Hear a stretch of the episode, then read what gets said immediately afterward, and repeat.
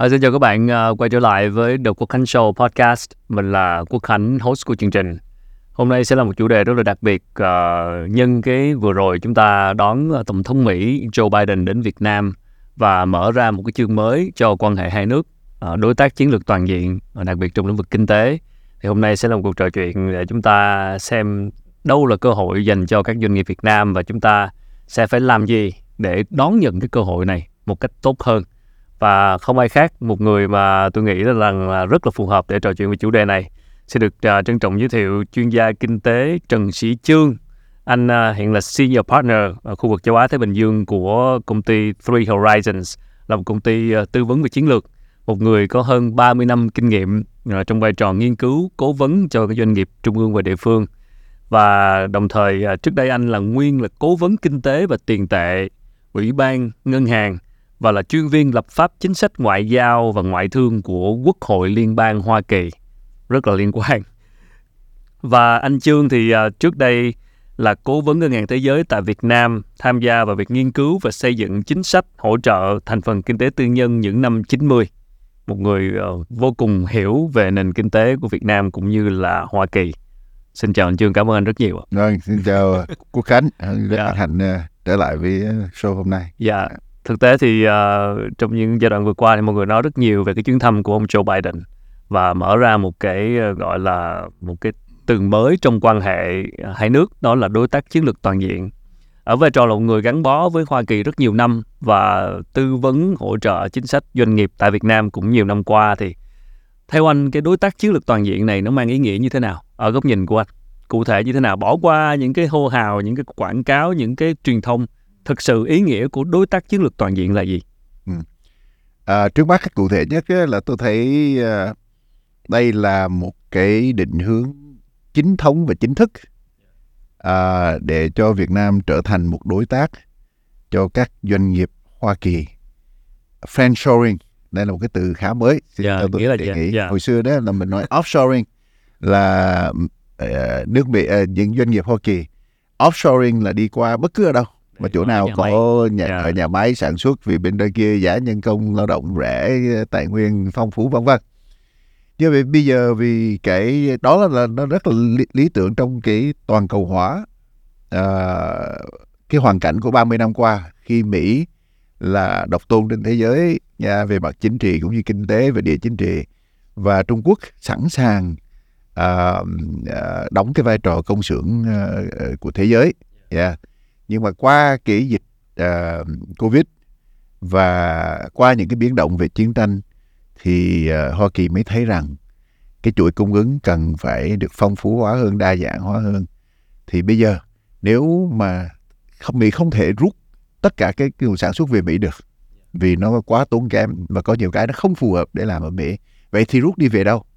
Thì phải bây giờ họ phải ưu tiên uh, uh, cho những cái nước mà họ chia sẻ những cái cái cái cái cái, lợi ích kinh tế và chính trị chung.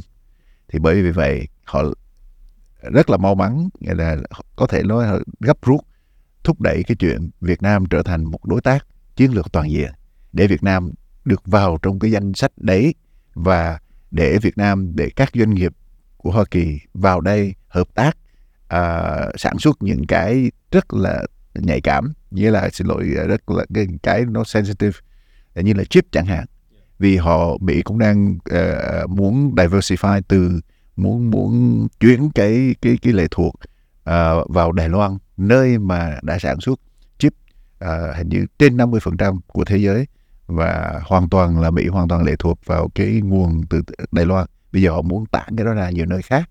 Thì bây giờ đã có ba cái công ty của Mỹ đầu tư vào cái um, uh, sản xuất cái uh, những thiết bị bán dẫn uh, ở Bắc Ninh, Bắc Giang và như một cái nữa là ở Khánh Hòa. Thì đó là bước đầu của một cái sự hợp tác toàn diện về chiến lược. Câu hỏi đặt ra là tại sao lại là lúc này? Có phải là Mỹ đang tìm một cái sự thay thế đối với Trung Quốc hay không? Một cái chính sách China plus one. Vâng, vâng, vâng. Yeah. vâng phải vậy thôi. Yeah. Phải vậy thôi.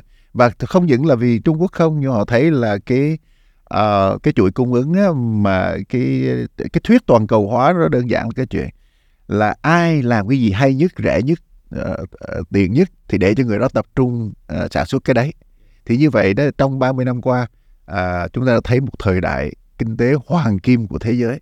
Chúng ta có thể mua được những cái rất rẻ khi mà anh uh, uh, uh, uh, uh, có những cái cái nguồn mà sản xuất giá rẻ thì anh có thể dùng những cái cái cái cái cái phần còn lại của thu nhập của anh để làm những chuyện khác. Thì cái vòng xoay của đồng tiền đó nó làm cho kinh tế phát triển nhanh thì bởi vậy 30 năm qua kinh tế thế giới phát triển rất nhanh và số người nghèo khó trên thế giới thoát khỏi cái cái cái cái thoát nghèo đó cũng là tăng cao nhất trên lịch sử của thế giới.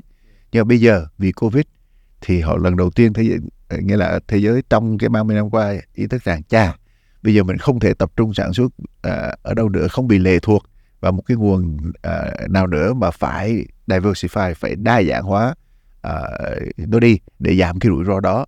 Và rồi hai năm sau đó sau cái covid là chiến tranh 2022 ở ờ, Ukraine thì cái đó là coi như hầu như khai tử cái hệ thống toàn cầu hóa như mình đã biết trong 30 năm qua.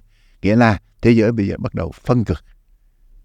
À, thì phân cực thì nó sẽ uh, cái cái chuỗi cung ứng sẽ không như xưa nữa à, và cái giá thành chúng ta phải chuẩn bị cái chuyện này giá thành sẽ tăng.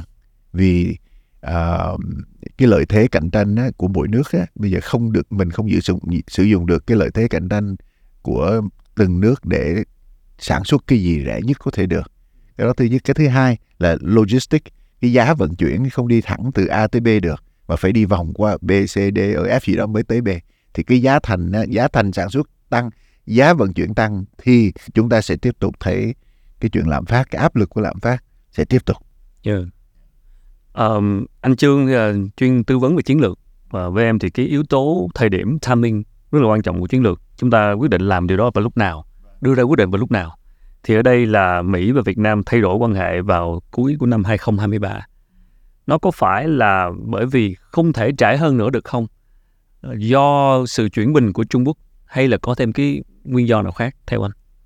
À, cái chuyện uh, chuyển dịch uh, của thế giới uh, thứ nhất mình thấy rõ nhất là từ cái covid nhưng mà từ chiến tranh nhưng mà thật sự ra nó cũng âm ỉ đã lâu rồi là đã 15 năm trước là các cơ quan các viện nghiên cứu của Mỹ đã cảnh à, đã, đã, đã cảnh báo cho chính phủ Mỹ rằng trong vòng 10 tới 15 năm nghĩa là từ hồi xưa đó là nói là uh, Trung Quốc có thể vượt Mỹ uh, về mặt GDP tổng thu nhập.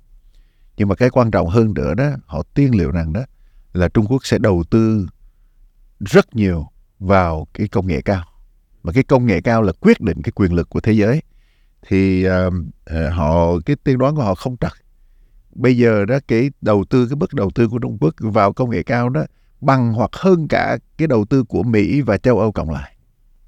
Nói về trí tuệ nhân tạo thì Trung Quốc không không hề thua kém Mỹ. từ, từ những cái chuyện là là từ uh, xe điện chẳng hạn ừ, pin điện từ những cái như vậy đến cái uh, những cái chuyện khác uh, thì uh, thì uh, thế giới sẽ được quyết định bởi công nghệ. Thì Mỹ phải gấp rút. Thứ nhất là có cái Chips Act US uh, Chips Act là uh, tập trung vào đầu tư chiến lược vào có thể sản xuất cái chips vì cái chip bây giờ nó nó khống chế cái cuộc sống của chúng ta. Không có cái gì mà chúng ta trong tay chúng ta mà không cần cái tới cái cái cái, cái chip à thì ờ, thì cái đó là cái điểm này là cái điểm rơi bắt buộc. Bắt buộc. Không thể trễ hơn. Và có thể là Việt Nam mà nếu nó ở chỗ khác thì họ cũng là nhưng mà vì Việt Nam ở ngay đây vì cái địa lý của Việt Nam thì ngoài cái lợi ích kinh tế thì cái lợi ích địa chính trị đó nó nó nó nó nó nó làm cho Việt Nam trở thành điểm đến bắt buộc của Hoa Kỳ. Em hỏi như vậy là bởi vì là cũng muốn biết là, là với người bạn lớn này họ muốn chơi với chúng ta, họ muốn bắt tay với chúng ta là bởi vì thật sự họ cũng cái mong muốn đó nữa chứ không chỉ là chúng ta mong muốn. Và khi mà chúng ta bắt tay với một người bạn lớn, chắc chắn là người bạn lớn sẽ mang lại rất nhiều rồi. Điều đó là không thể phủ nhận. Nhưng câu hỏi em muốn hỏi ở đây là chúng ta có gì để mang lại cho cái cuộc chơi này?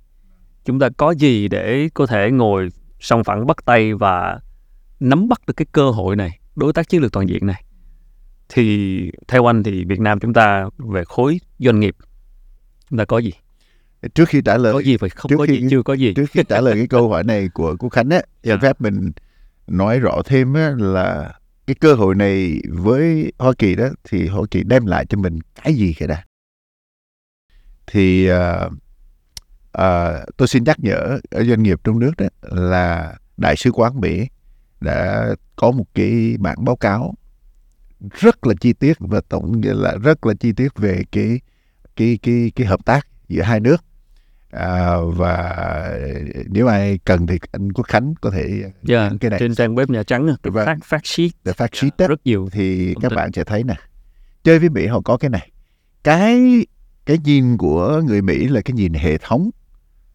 Thành thử khi họ chơi với ai đó không phải là transactional nghĩa là tôi tới anh Khánh giao dịch. mua bán cái này không? Không phải mua bán giao dịch. Mà họ nghĩ làm sao đó họ xây dựng cho anh Khánh đó được một cái ecosystem một cái hệ sinh thái.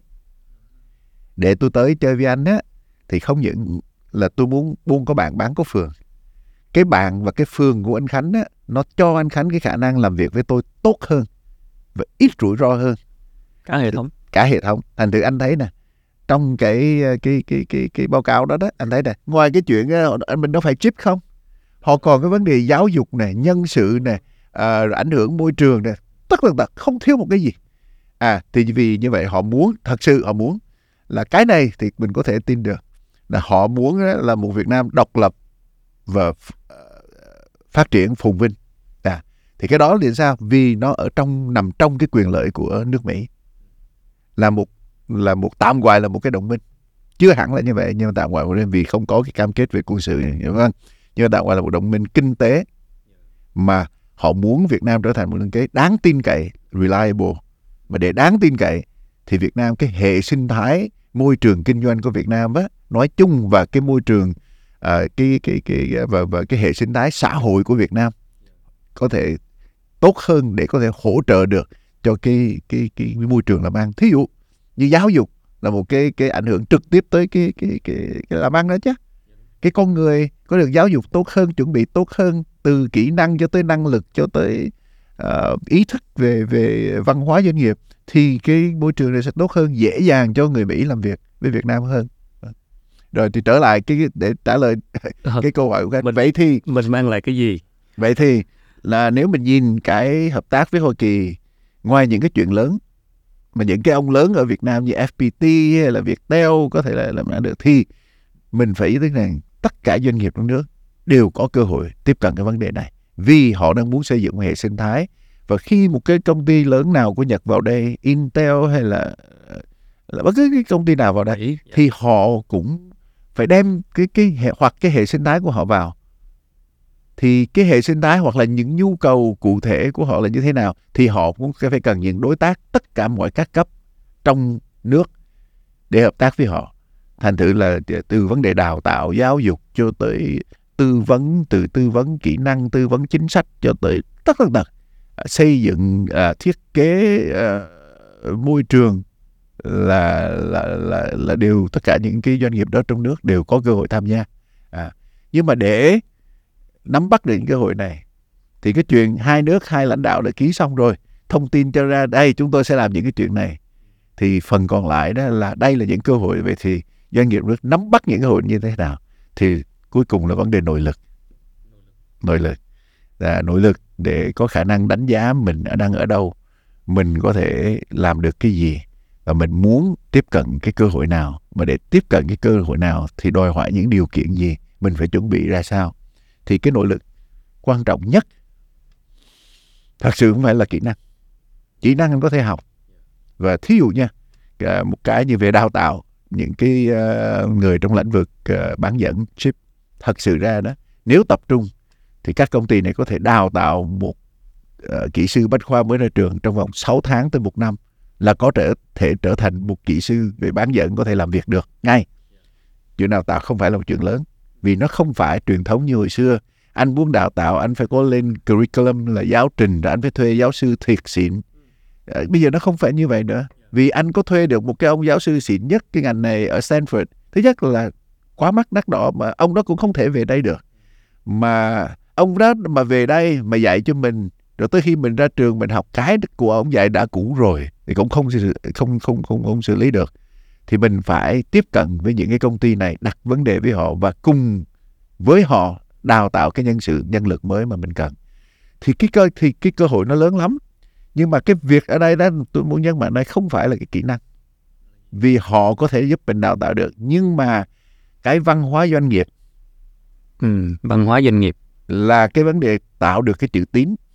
Cái cốt lõi của cái văn hóa doanh nghiệp là làm sao là cái mình sống như thế nào cách làm việc mình như thế nào để tạo được cái chữ tín. Chữ tín với cái những người mình hợp tác. Cái tín là cái gì? Mình nói cái gì mình làm được cái đó. Cái gì mình không làm được thì mình nói mình không làm được. À thì cái văn hóa doanh nghiệp là cái thứ nhất. Cái đấy đó là là cái mà nhiều doanh nghiệp của Mỹ đó thường than phiền là họ đi ra nước ngoài đó, ngoại trừ những cái nước phát triển. Ví dụ như Đài Loan Hàn Quốc ờ, hay là Singapore, ở Á Châu, thì những nước khác họ cũng có những cái rủi ro về chữ tín. Hay đâu đây đó, thành thử đầu tiên hết là vấn đề văn hóa doanh nghiệp. Mà để mà xác định được cái chữ tín đó để mình có thể mình tự tin, mình nói mình hứa gì mình làm được, thì cái vấn đề tổ chức nội lực của công ty từ cái vấn đề quản trị, chứ không phải quản lý nha, quản trị là làm sao có được một cái hệ thống kỷ cương để cho người ta, để người ta tin rằng khi anh hứa là anh làm được. Và mình phải có một cái chiến lược để, đó là một cái câu chuyện. Kể, tôi ở đây với anh, tôi, chúng ta muốn đi về đâu thì thì cách gì chúng tôi có thể thực hiện được cái chuyện đấy? Để có, họ tin rằng họ hợp tác với mình thì mình biết mình sẽ làm gì với họ và mình có cái cách và cái hệ thống đảm bảo được cái kỷ cương để cho mình thực hiện được cái lời hứa của mình.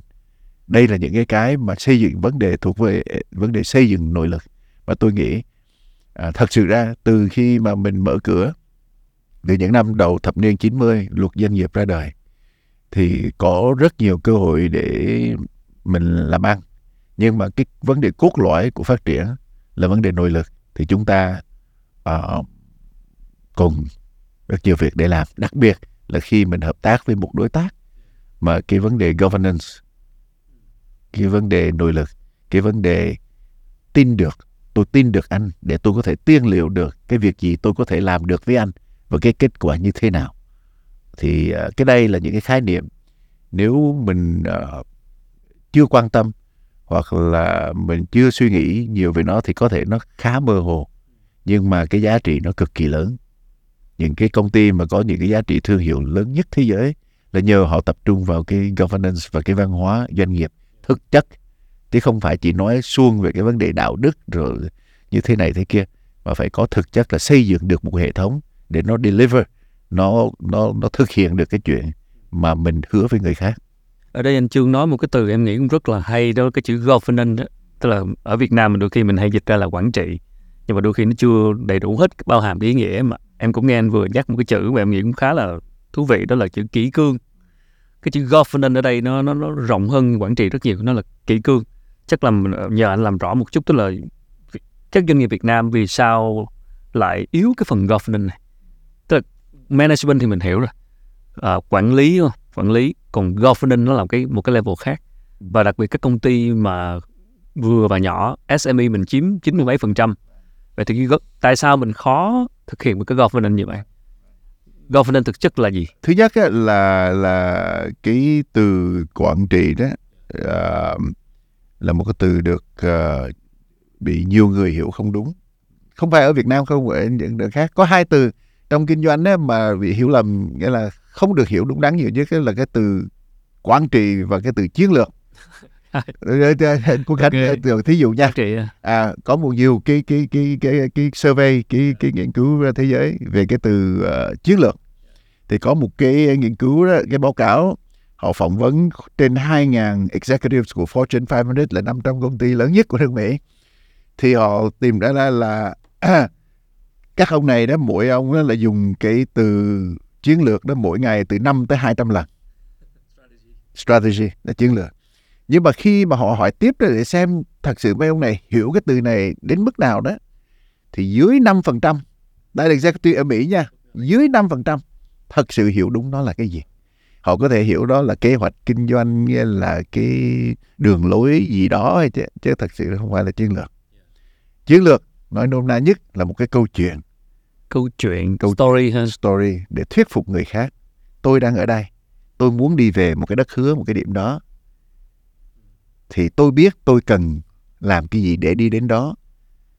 Tôi cần 10 điều kiện để tôi đi đến đó mà tôi bây giờ tôi chỉ có năm thôi. Thì bây giờ làm sao tôi có thêm năm cái điều kiện kia để đi đến chỗ đó? Là chiến lược là cái bài toán giải quyết những cái điều kiện mình cần nhưng mà chưa có để đi được từ đây đến cái đất hứa. À. còn governance? Thì cái governance nó khác với cái uh, quản lý đó. Quản lý là cái chuyện xử lý hàng ngày. Mở cửa tắt đèn mở đèn tắt đèn đóng đèn. À thì uh, những chuyện uh, điều hành cái văn phòng công việc hàng ngày. Vận hành hàng vận hành hàng ngày thôi. À, cái quản trị là một cái hệ thống. Chứ không phải process. Cái cái cái cái cái cái cái, cái, cái, cái, cái quản lý đó nó dính với những cái quy trình rồi nhiều nhưng mà cái cái governance. cái governance nó dính về cái hệ thống xây dựng cái hệ thống kiểm soát hệ thống kiểm soát để có một cái mức độ kỳ cương tối thiểu để khi mà người lãnh đạo muốn hệ thống làm gì thì nó sẽ làm được chuyện đó với một cái mức độ rủi ro thấp nhất có thể được. Quốc Khánh hỏi một câu rất hay. Vậy thì tại sao là trong nước à, các doanh nghiệp, ngay cả những doanh nghiệp lớn vẫn chưa ý thức đầy đủ về cái giá trị của hệ thống quản trị. Thí dụ, một cái chuyện quan trọng này là một trong những chuyện quan trọng cho một cái hệ thống kỷ cương nghĩa là đúng mức là cần phải có những cái thành viên độc lập trên trong cái hội đồng quản trị thì theo nhận xét của tôi tôi chưa thấy một công ty nào trong nước có thể có mà tôi không biết. À, tôi mong rằng là là tôi sai tôi tôi có nhiều công ty đã đang làm chuyện này hơn là tôi biết là đánh giá đúng mức cái giá trị của cái uh, uh, thành viên độc lập của hội đồng quản trị. Họ làm vì luật bắt phải làm vậy nhưng mà họ không thấy được cái giá trị của ngày này. Cái người thành viên độc lập trong hội đồng quản trị có một giá trị rất lớn đảm bảo được cái kỷ cương của hệ thống thì tại sao? Trở lại cái câu hỏi vậy tại sao là mình phát triển cái cái cái ý thức này chậm thay vậy? Tại sao mình? là vì á có hai lý do. Một là khi mình khởi nghiệp á thì phần lớn cái công việc hàng ngày đó là quản lý. Management. Management. Để những người nào khởi nghiệp thành công thường thường là là vì là họ xoay sở khéo nhanh tay nhẹ lẹ, lẹ chân. À, thì và dĩ nhiên là thông minh về trên trung bình rồi thì nếu cái sản phẩm của họ đáp đúng nhu cầu của thị trường và họ xử lý công việc hàng ngày tốt thì họ sẽ thành công. Thì khi họ thành công rồi đó thì bắt đầu bằng nhân năm người, nhân viên sau lên trăm, hai trăm, họ vẫn quen cái nếp cũ, vẫn quản lý công việc hàng ngày, nhưng mà họ quên rằng đến một cái mức nào đó nó vượt cái tầm quản lý của họ, cái khả năng quản lý của họ, thì họ cần một hệ thống quản trị để tự nó quản tự nó quản cái hệ thống mà chính con người không phải tự quản và kiểm được hệ thống sẽ tự quản và kiểm chứ không phải con người nữa. Hệ thống governance. Cái governance là tự quản và kiểm. Bởi vậy những cái những cái đế chế mà lâu đời nhất trên thế giới từ nhà từ từ từ từ từ uh, uh, nhà Hán cho tới những cái ờ, đế chế La Mã thậm chí tới thành các tư hãng hay là Alexander the Great và những cái thí dụ như bây giờ mình dòm cái nước Mỹ họ rất thành công trong vấn đề quản trị đất nước. Một ông bộ trưởng hay là một tổng thống, ông tổng thống mà có làm gì bậy đó không ảnh hưởng gì cái hệ thống cả. Ngay cả thậm chí khi mà có những chính sách chính sách về ngân hàng uh, uh, không chuẩn dẫn tới những cái khủng hoảng tài chính như 2007 2008 chẳng hạn thì nó chỉ vấp chút rồi họ té rồi họ lùm cùng mọi người dày nhưng mà cái nội công vì nhờ cái quản trị hệ thống quản trị tốt quản trị tốt cho họ cái nội công thâm hậu. Thành thử khi mà cái bị cái sốc đó thì họ họ tái tạo và họ có sức bật dậy rất tốt. À thì đó là những cái thí dụ về cái cái cái cái giá trị của hệ thống là quản trị. Nhưng mà vì doanh nghiệp Việt Nam quen là ông chủ biết hết làm hết thì và họ thấy hồi giờ họ làm tốt mà thì cứ tiếp tục không ngờ là họ đã đang vào cái xa lầy cái thứ hai cái thứ hai là họ sợ đó, là họ buông như vậy đó, giao cho một hệ thống quản và kiểm thì họ mất họ mất quyền. Thì họ nghĩ, ồ, mình mất công xây dựng tới khúc này, làm sao mình buông bỏ? Cái đó là một cái khái niệm sai cơ bản. Vì cái hệ thống quản trị cho phép họ buông giao quyền bằng cách giao quyền, bằng cách buông buông là cái những cái cái trách nhiệm, cái gánh nặng quản lý hàng ngày mà họ thật sự ra họ họ đuối rồi họ không thể làm được. Nhưng mà không bỏ. Nghĩa là cái giá trị, cái sở hữu, cái quyền sở hữu của họ vẫn được duy trì và phát triển bền vững hơn. Thành được cái cái hệ thống quản trị cho phép họ buông mà không bỏ. À thì cái đó là không những giúp cho cá nhân, cho công ty của họ phát triển bền vững mà cái đó còn là một cái đóng góp rất lớn vào cái phát triển vĩ mô, kinh tế vĩ mô của đất nước. Vì cái giá trị thương hiệu của một quốc gia là cái tổng của những cái giá trị của những cái cái công ty, những cái enterprise lớn trong nước. Nước Nhật bắt đầu từ những cái lò cơm điện national bằng những cái chiếc xe Toyota hay là Honda so với xe những Ford rồi Chevrolet của Mỹ thời đó không là cái gì cả. Nhưng mà họ xác định được cái thương hiệu là cái gì? Cái xe tôi nửa giá cái xe Ford to đùng của ông. Nhưng mà nó deliver nó làm được cái cái mà tôi hứa ông nó làm được. Thí dụ cái thị trường uh, ban đầu ở bên Mỹ mấy bà nội trợ mua chiếc xe Toyota nhỏ uh, giá bằng một phần một nửa hay một một phần ba để đi chợ. Được không?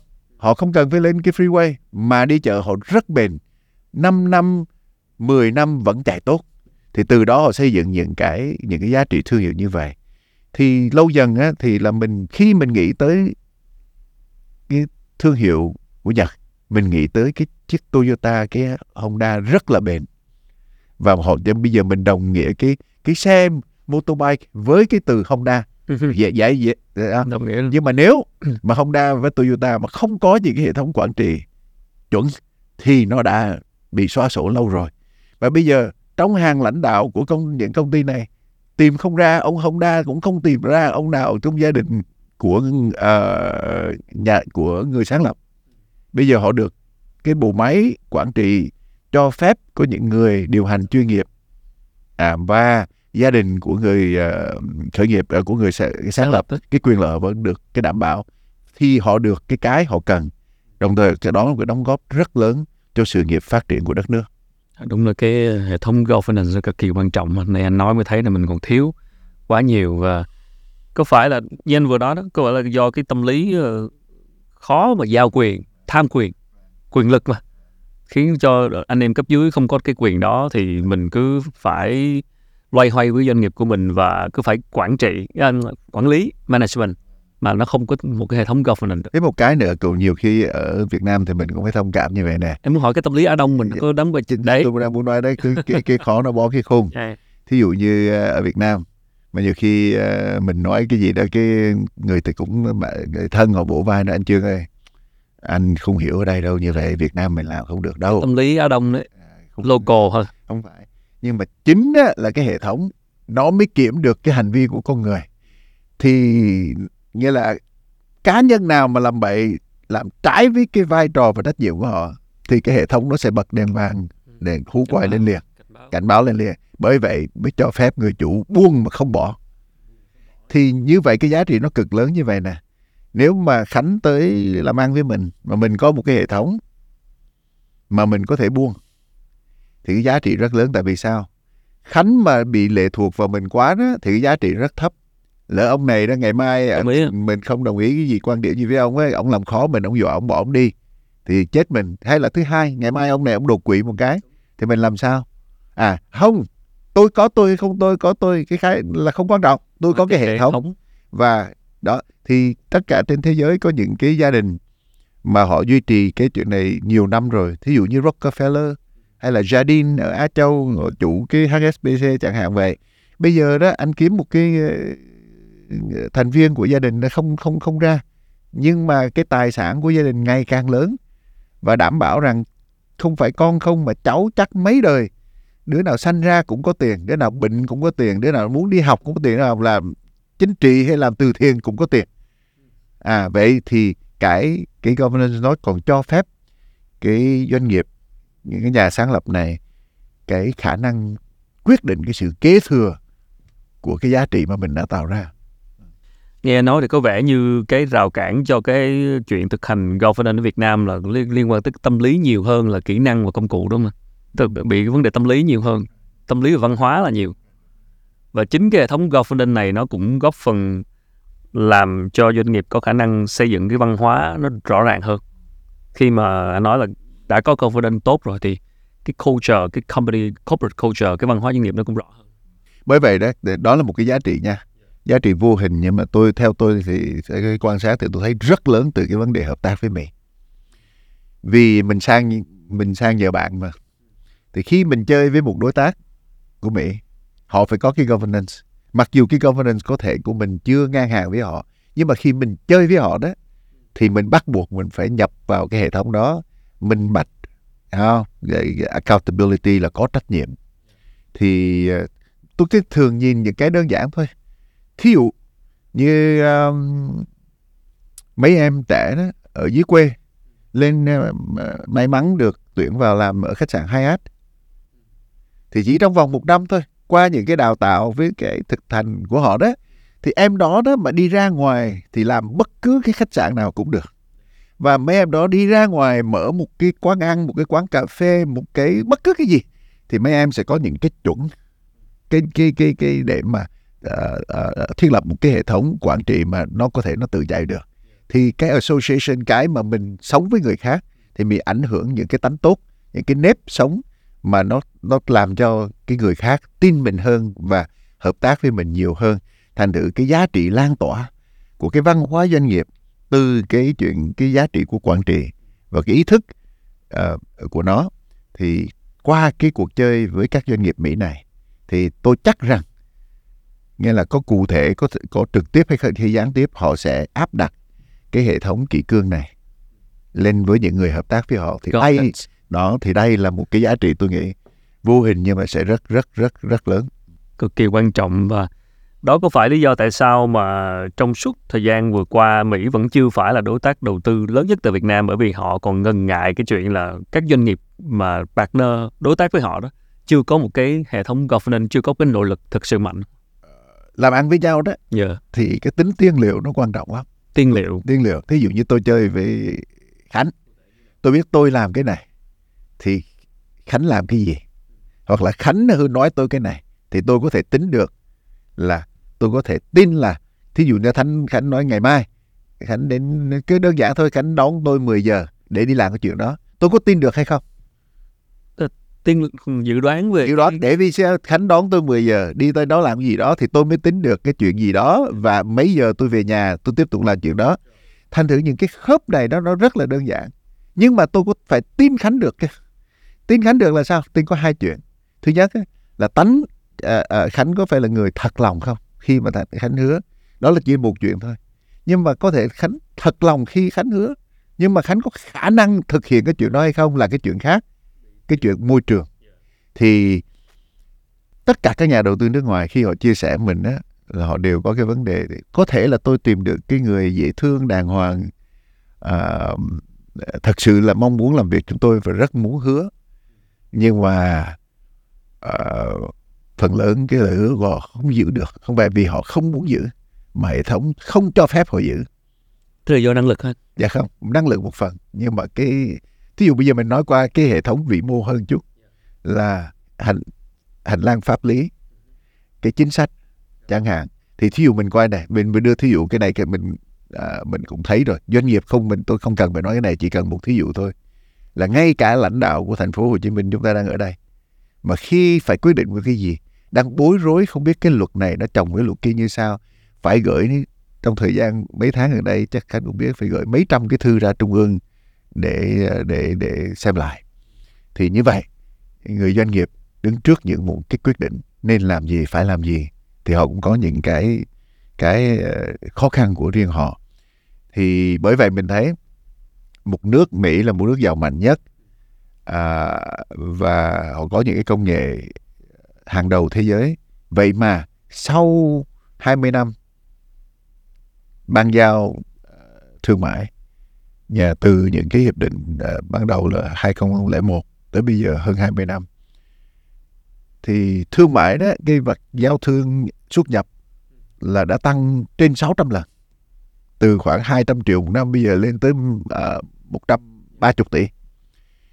Khủng khiếp cái đó có thể trên lịch sử thế giới hiếm có một cái cái quan hệ song phương nào mà nó tăng nhanh như vậy. Nhưng mà bên mặt đầu tư thì Mỹ đứng hàng thứ 11 đó đều những rất nhiều người bất ngờ vậy. Nó thế nha. Bây giờ thứ 11 sau Nhật, sau Hàn, sau gì nữa. Đâu là sự thật đáng lòng. Đó, đó rồi. Vì sao? vì Mỹ không có khả năng xử lý những cái rủi ro cái tính tiên liệu thấp khi làm ăn ở Việt Nam như những đối tác khác có thể người Nhật họ kiên nhẫn hơn họ họ họ có một cách gì đó họ xử lý những cái rủi ro này và họ tự tin họ có thể xử lý rủi ro này khéo hơn người Mỹ. Thì họ vào họ chấp nhận rủi ro đó. Còn người Mỹ họ cần cái gì nó nó rõ ràng nó minh bạch thì họ mới chơi. Thành thử đó là sáng nay có anh bạn gọi tôi có một cái comment có một lời, lời bàn về một trong những cái chuyện tôi nói thì họ nói à vậy chắc là Mỹ là phải để, để, chắc ăn chơi như vậy như vậy. Này tôi nói không nó có hai cách nhìn. Đ- em đang định hỏi câu đó luôn đó. Tại vì nước Mỹ nổi tiếng với Silicon Valley với tech risk đúng không ạ? Với uh, it's okay to fail tức là thất bại là một chuyện chấp nhận được để học. Nhưng mà nghe có vẻ như là hơi mâu thuẫn bởi vì anh như anh nói nó có vẻ như là nước Mỹ chỉ muốn cái gì đó chắc ăn hay thôi.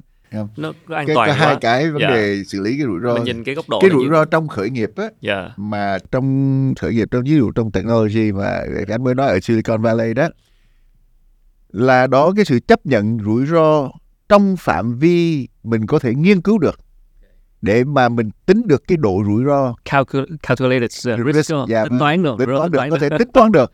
Và mình có những cái dự trù trước nếu mà chuyện này xảy ra thì sao? Nó không đảm bảo một trăm phần trăm. Có tiên lượng có tiên lượng được nghĩa là họ có những cái risk này nhưng mà có tiên lượng nếu mà thì sao? Còn những cái risk mà về vĩ mô đó về môi trường kinh doanh đó thì ngoài cái kiểm soát của họ họ quay là những cái rủi ro kia họ có thể kiểm soát được. Dĩ nhiên có những cái ngoài vòng kiểm soát nhưng mà cái đó là đột biến. Còn ở đây ví dụ như là chính sách thay đổi soàn soạt thì làm sao họ kiểm soát? Rồi em hiểu biết rồi. Ừ. Chưa? Thì họ hai loại những cái risk không thể không thể tính toán được. Tính toán được. Thì những cái nhà đầu tư lớn ở Việt Nam khác có thể họ tự tin là họ tính toán được. Còn Mỹ ông nói thua ông thua. Thì cái sáng nay anh bạn tôi hỏi đó thì tôi Dạ. tôi mới bật nghĩ ra một cái câu trả lời. Sao anh? Tôi nói đó là chắc có lẽ là hai văn hóa cái cách tiếp cận cái, ờ, cái vấn đề xử lý rủi ro. Một á là phải xếp hàng rồi mới chạy. Cái kia là vừa chạy vừa xếp hàng vừa lẫn nhau vừa xếp hàng. À thì có thể là Mỹ nó là thuộc vào cái hàng đầu là phải rõ ràng đâu đó rồi, Rồi mới mới làm việc mới chạy. Còn mình là vừa vừa vừa xếp hàng vừa chạy. vừa chạy. Rồi cái thứ hai nữa là vào đây làm việc với ai thì về vấn đề tầm cỡ quy mô cũng như là về cái nội lực thì thật thật sự là ờ, các doanh nghiệp Mỹ họ đánh giá chưa cao. Mặc dù là cái hiệp hội doanh nghiệp Hoa Kỳ ở đây AmCham đó là đi rất sâu sát với các doanh nghiệp à, để đánh giá. Thì à, đó thì đó là những cái cái mà rào cản để cho đó, nhưng mà bây giờ lúc này thì tôi nghĩ nó có hay một chỗ đó là vừa uh, nhà nước vừa cộng đồng doanh nghiệp đã thấy là tới một cái một cái trưởng mức trưởng thành về mặt ý thức cũng như về mặt năng lực đủ để đánh giá được cái lợi ích và cái cơ hội uh, hợp tác với Mỹ và có thể tự điều chỉnh những cái, uh, cái cái cái cái những vấn đề nội lực của mình để đáp ứng được cái nhu cầu mới. Vì cái này nó đem lại những cái giá trị quá lớn không phải là kinh tế nâng cao đời sống trong người trong nước mà vấn đề những vấn đề khác vân vân vân vân vân mà nó quyết định thật sự nó quyết định cái vận hội tương lai của Việt Nam. Và theo như anh vừa nói thì đúng là không chỉ là doanh nghiệp cố gắng cải thiện cái nỗ lực mà cả cái vấn đề về quản lý nhà nước và chính sách nữa. tại vì anh nói rủi ro chính sách mà. Khi mà các doanh nghiệp Mỹ họ trông đợi rằng là mọi thứ nó phải minh bạch rõ ràng rồi mới bắt đầu bắt tay làm nhưng mà họ gặp phải những rủi ro về chính sách thì cũng khó cho họ. Nên là câu chuyện cũng không chỉ doanh nghiệp đâu. Mặc dù dạ. khi mà mình đi ra nước ngoài luôn luôn hứa là trải thảm đỏ. À, hứa thôi dạ. Không không thật sự là Dạ. mình vì mình rất muốn họ vào thành thử mình hứa thật sự mình thật lòng Ờ, mình trải thảm đỏ. Nhưng mà cái thảm đỏ nó như thế nào nó có lồi lõm nó lủng hay là có đinh hay không Làm thì cái đó đó, thì vì sao nó thật sự nó cũng vượt ngoài cái tầm của người hứa bởi vậy tôi tôi thấy ở Việt Nam mình nó có một gói âm á là là mình có trí tuệ dân trí mình không thấp. Và cái uh, cái entrepreneurship cái cái Tính, ờ, khởi nghiệp tính tinh thần doanh nhân rất được. cao. Cái đó thì em đồng ý. Rất cao tôi tôi càng đầu thế giới. Mà những nhà nghiên cứu khác cùng tôi là nghiên cứu thì, về kinh tế đa về thấy không khó đâu bằng cái tinh thần khởi nghiệp được như ở Việt Nam. Nhưng mà có những cái cái cái khó nó bó những cái khung này là để mình đang đang Dạ. nghĩa là mình có những bước tiến thật sự ra là là là là ờ, rất khả quan trong mấy mươi năm qua. Nhất là từ những lời cơ bản nhất là xóa đói giảm nghèo. Dạ, về mặt tương đối về mặt tuyệt đối thì dĩ nhiên còn nhiều việc phải làm. À, thì à, nhưng mà chúng ta có thể làm à, làm nhiều hơn thế nữa. Mà cái quan trọng cái mốc này đã cho tôi tôi thấy đó ngoài những cái giá trị kinh tế doanh nghiệp dĩ nhiên mình nghĩ tới giá trị kinh tế. Nhưng mà tôi nghĩ xa hơn nữa đó là cái sự lớn mạnh của doanh nghiệp trong nước của kinh tế Việt Nam. Nó quyết định được cái sự tự chủ của đất nước mình. Vì mình được trời cho một cái uh, bất động sản một cái vị trí quá đẹp. quá đẹp. Nhưng mà cũng vì vậy nên thì ông bà mình có nói hồng nhan thì thường bạc mệnh. Thì bây giờ mình phải làm sao đó? À, mà người giàu ngó quá. Mình phải sống biết sống khéo hơn để mình khỏi rơi vào những cái hoàn cảnh bạc mệnh như như uh, dân tộc chúng ta đã đi qua những cuộc chiến tranh quá khốc quá thảm khốc và chúng ta không thể chấp nhận được à, mình trở thành một Ukraine hay là một cái đâu đó nhưng không thể được không thể chấp nhận được. Như vậy mình phải tự mạnh mình có mạnh tự lực tự cường thì mới có tự chủ. Dạ. Đúng đó, anh Trường tức là đôi khi ờ, chơi với ờ, bạn lớn như Mỹ mà mà bị phụ thuộc thì cũng không có thể nào tiến bộ được giống như là tới trường hợp của Philippines đúng không ạ? Có một người Mỹ đứng sau lưng đó nhưng mà rõ ràng là đôi khi có những cái phân tích và đánh giá cái tiềm năng kinh tế Philippines vẫn còn có những cái hạn chế. Có là do là có thể là họ đang bị cái tâm lý phụ thuộc quá nhiều đúng không ạ? À, phụ thuộc là một nhưng mà à, Khánh nêu lên một cái hình ảnh rất hay. Sau địa nhị thế chiến thì Mỹ dựng lên những nước như là Philippines tướng MacArthur viết mời chú chuyên gia ở các đại học Mỹ về viết cái hiến pháp của Philippines. Sau à, và sau ngày 1949 khi mà tự giới thành qua thiết lập cái, đại, Đài Loan. đối với Đài Loan thì Mỹ cũng là đi qua hỗ trợ từ cái vấn đề xây dựng viết hiến pháp xây dựng chính phủ và viện trợ kinh tế vân vân vân vân thì đây là cái hình ảnh rõ nét nhất. Ờ, ng- ng- ngoài ra ví dụ như Nhật Nhật là MacArthur cũng viết cái hiến pháp của À, Nhật luôn. À rồi thôi mình dùng hai cái ví dụ Philippines là là Philippines về hai cái đảo phải không? Đấy, như vậy nè. Mà cái đảo kia Đài Loan nó nhỏ hơn Philippines nhiều dân số nhỏ hơn nhiều. Là chính phủ thì mới chạy bỏ chạy từ bên ờ, lục địa ờ, qua. Vậy mà Đài Loan trong không bao nhiêu năm trong khoảng từ 49 là cho 50 cho tới 60 mấy. Là đã là một nền kinh tế là vững mạnh rồi. Đã có cái đã có những cái nền tảng để phát triển tốt từ giáo dục cho tới tất cả những chuyện khác. Nhờ cái sự hỗ trợ của Mỹ. Trong khi đó Philippines là hơn cả con đẻ của Mỹ nữa. Nha, có những hiệp ước là liên minh vân vân vân vân. Và anh biết đồng minh đúng không? Và, và đồng giờ và vấn đề cái giáo dục đó tất cả cái giáo trình của các đại học hợp- hợp- ở bên Phi là tiếng Anh và của Mỹ soạn nữa. Em nói thí dụ như ờ, ờ, Khánh ra một cái trường về nursing ở bên Sinh qua bên Mỹ chỉ cần học lại một khóa ngắn là thi lấy chứng chỉ được liền.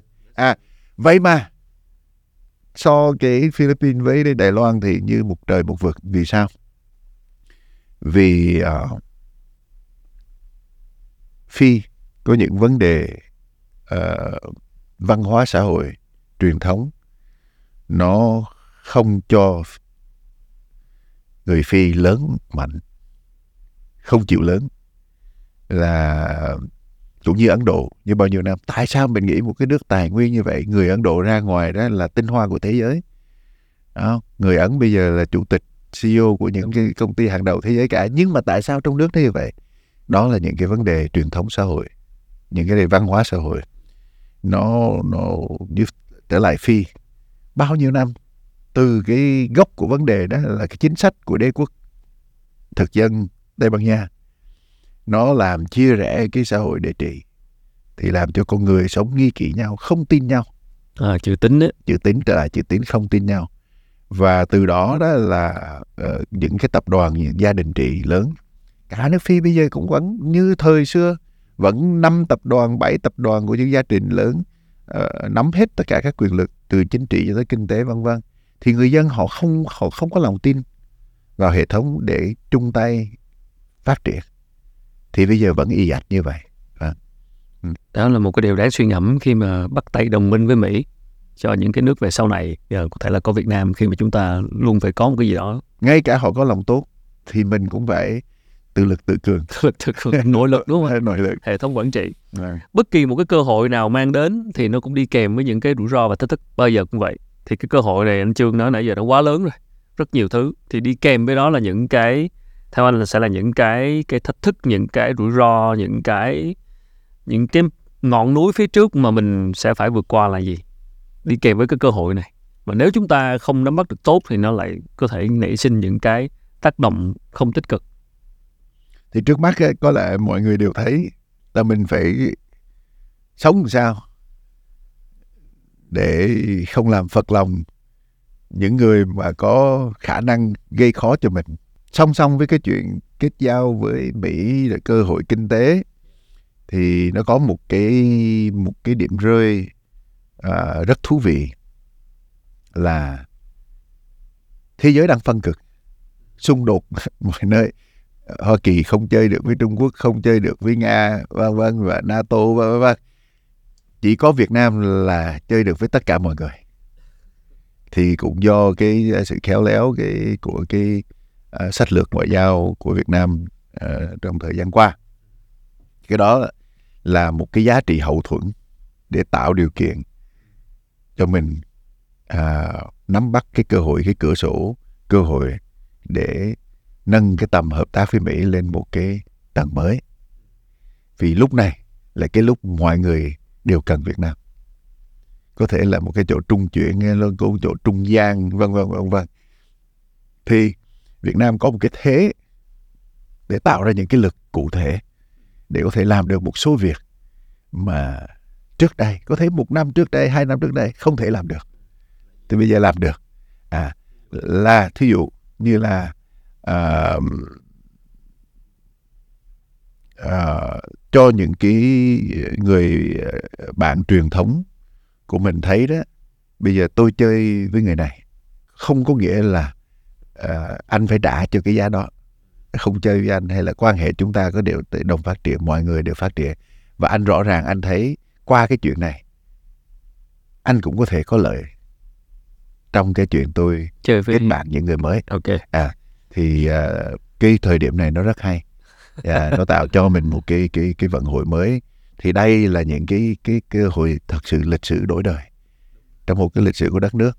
Thành thử là uh, chúng ta khi mình chúng tôi nói chúng ta thì qua cái cái cái nghiên cứu của cái lịch sử của nhiều nước trên thế giới thăng trầm thì mình thấy khi mà nói chúng ta không phải là nhà nước không. Thành thử thứ nhất tôi nghĩ là doanh nghiệp à, cũng như người dân phải nên à, bớt lệ bớt bớt trông đợi vào nhà nước. Mình hay thấy khi có việc gì đó uh, doanh nghiệp hơi hơi Than hơi, hơi than phiền và kêu ca và mong đợi nhà nước giải cứu họ quên rằng nhà nước cũng là một doanh nghiệp. Thì có thu có chi thì có thể họ có cái khả năng hơn một doanh nghiệp bình thường là in tiền. Khi mà kẹt quá thì tạm in tiền nhưng mà in tiền thì nó cũng gây lạm phát tỷ suất giá cả vân vân thì họ không thể làm lâu được. In để mà tạm giải quyết vấn đề nhất thời. Nhưng rồi xong rồi họ cũng phải điều chỉnh. Nhưng mà nhà nước không thể in tiền một thời gian dài được. À thì cái này cái cái cái uh, uh, mình đang có một cái uh, cái cái nguy. May là cái cơ nó đến. Và tôi mong rằng những cái hợp tác những cái đầu tư của Hoa Kỳ cũng như những nước khác vì Hoa Kỳ vào đã vào thì những nước khác ở Âu Châu họ cũng mạnh dạng vào nhiều vào vào hơn. Thành thử cái vòng xoáy của đồng tiền này đó cái lan tỏa đồng tiền đó nó kinh khủng lắm. Một tỷ đầu tư vào đây nó sẽ làm một cái một cái uh, hệ một cái hiệu ứng lan tỏa của cái đồng tiền đó là tương đương như 10 gấp 10 lần từ 4 tới 10 lần. Cái giá trị anh ai đầu tư một tỷ thì giá trị đóng góp cho xã hội có thể từ 4 tới 10 tỷ. Thì anh tưởng tượng yeah, nó lớn lắm thì tôi mong rằng cái này nó sẽ cứu kéo Việt Nam ra khỏi cái vực của suy thoái toàn cầu mà Việt Nam không thể tránh khỏi.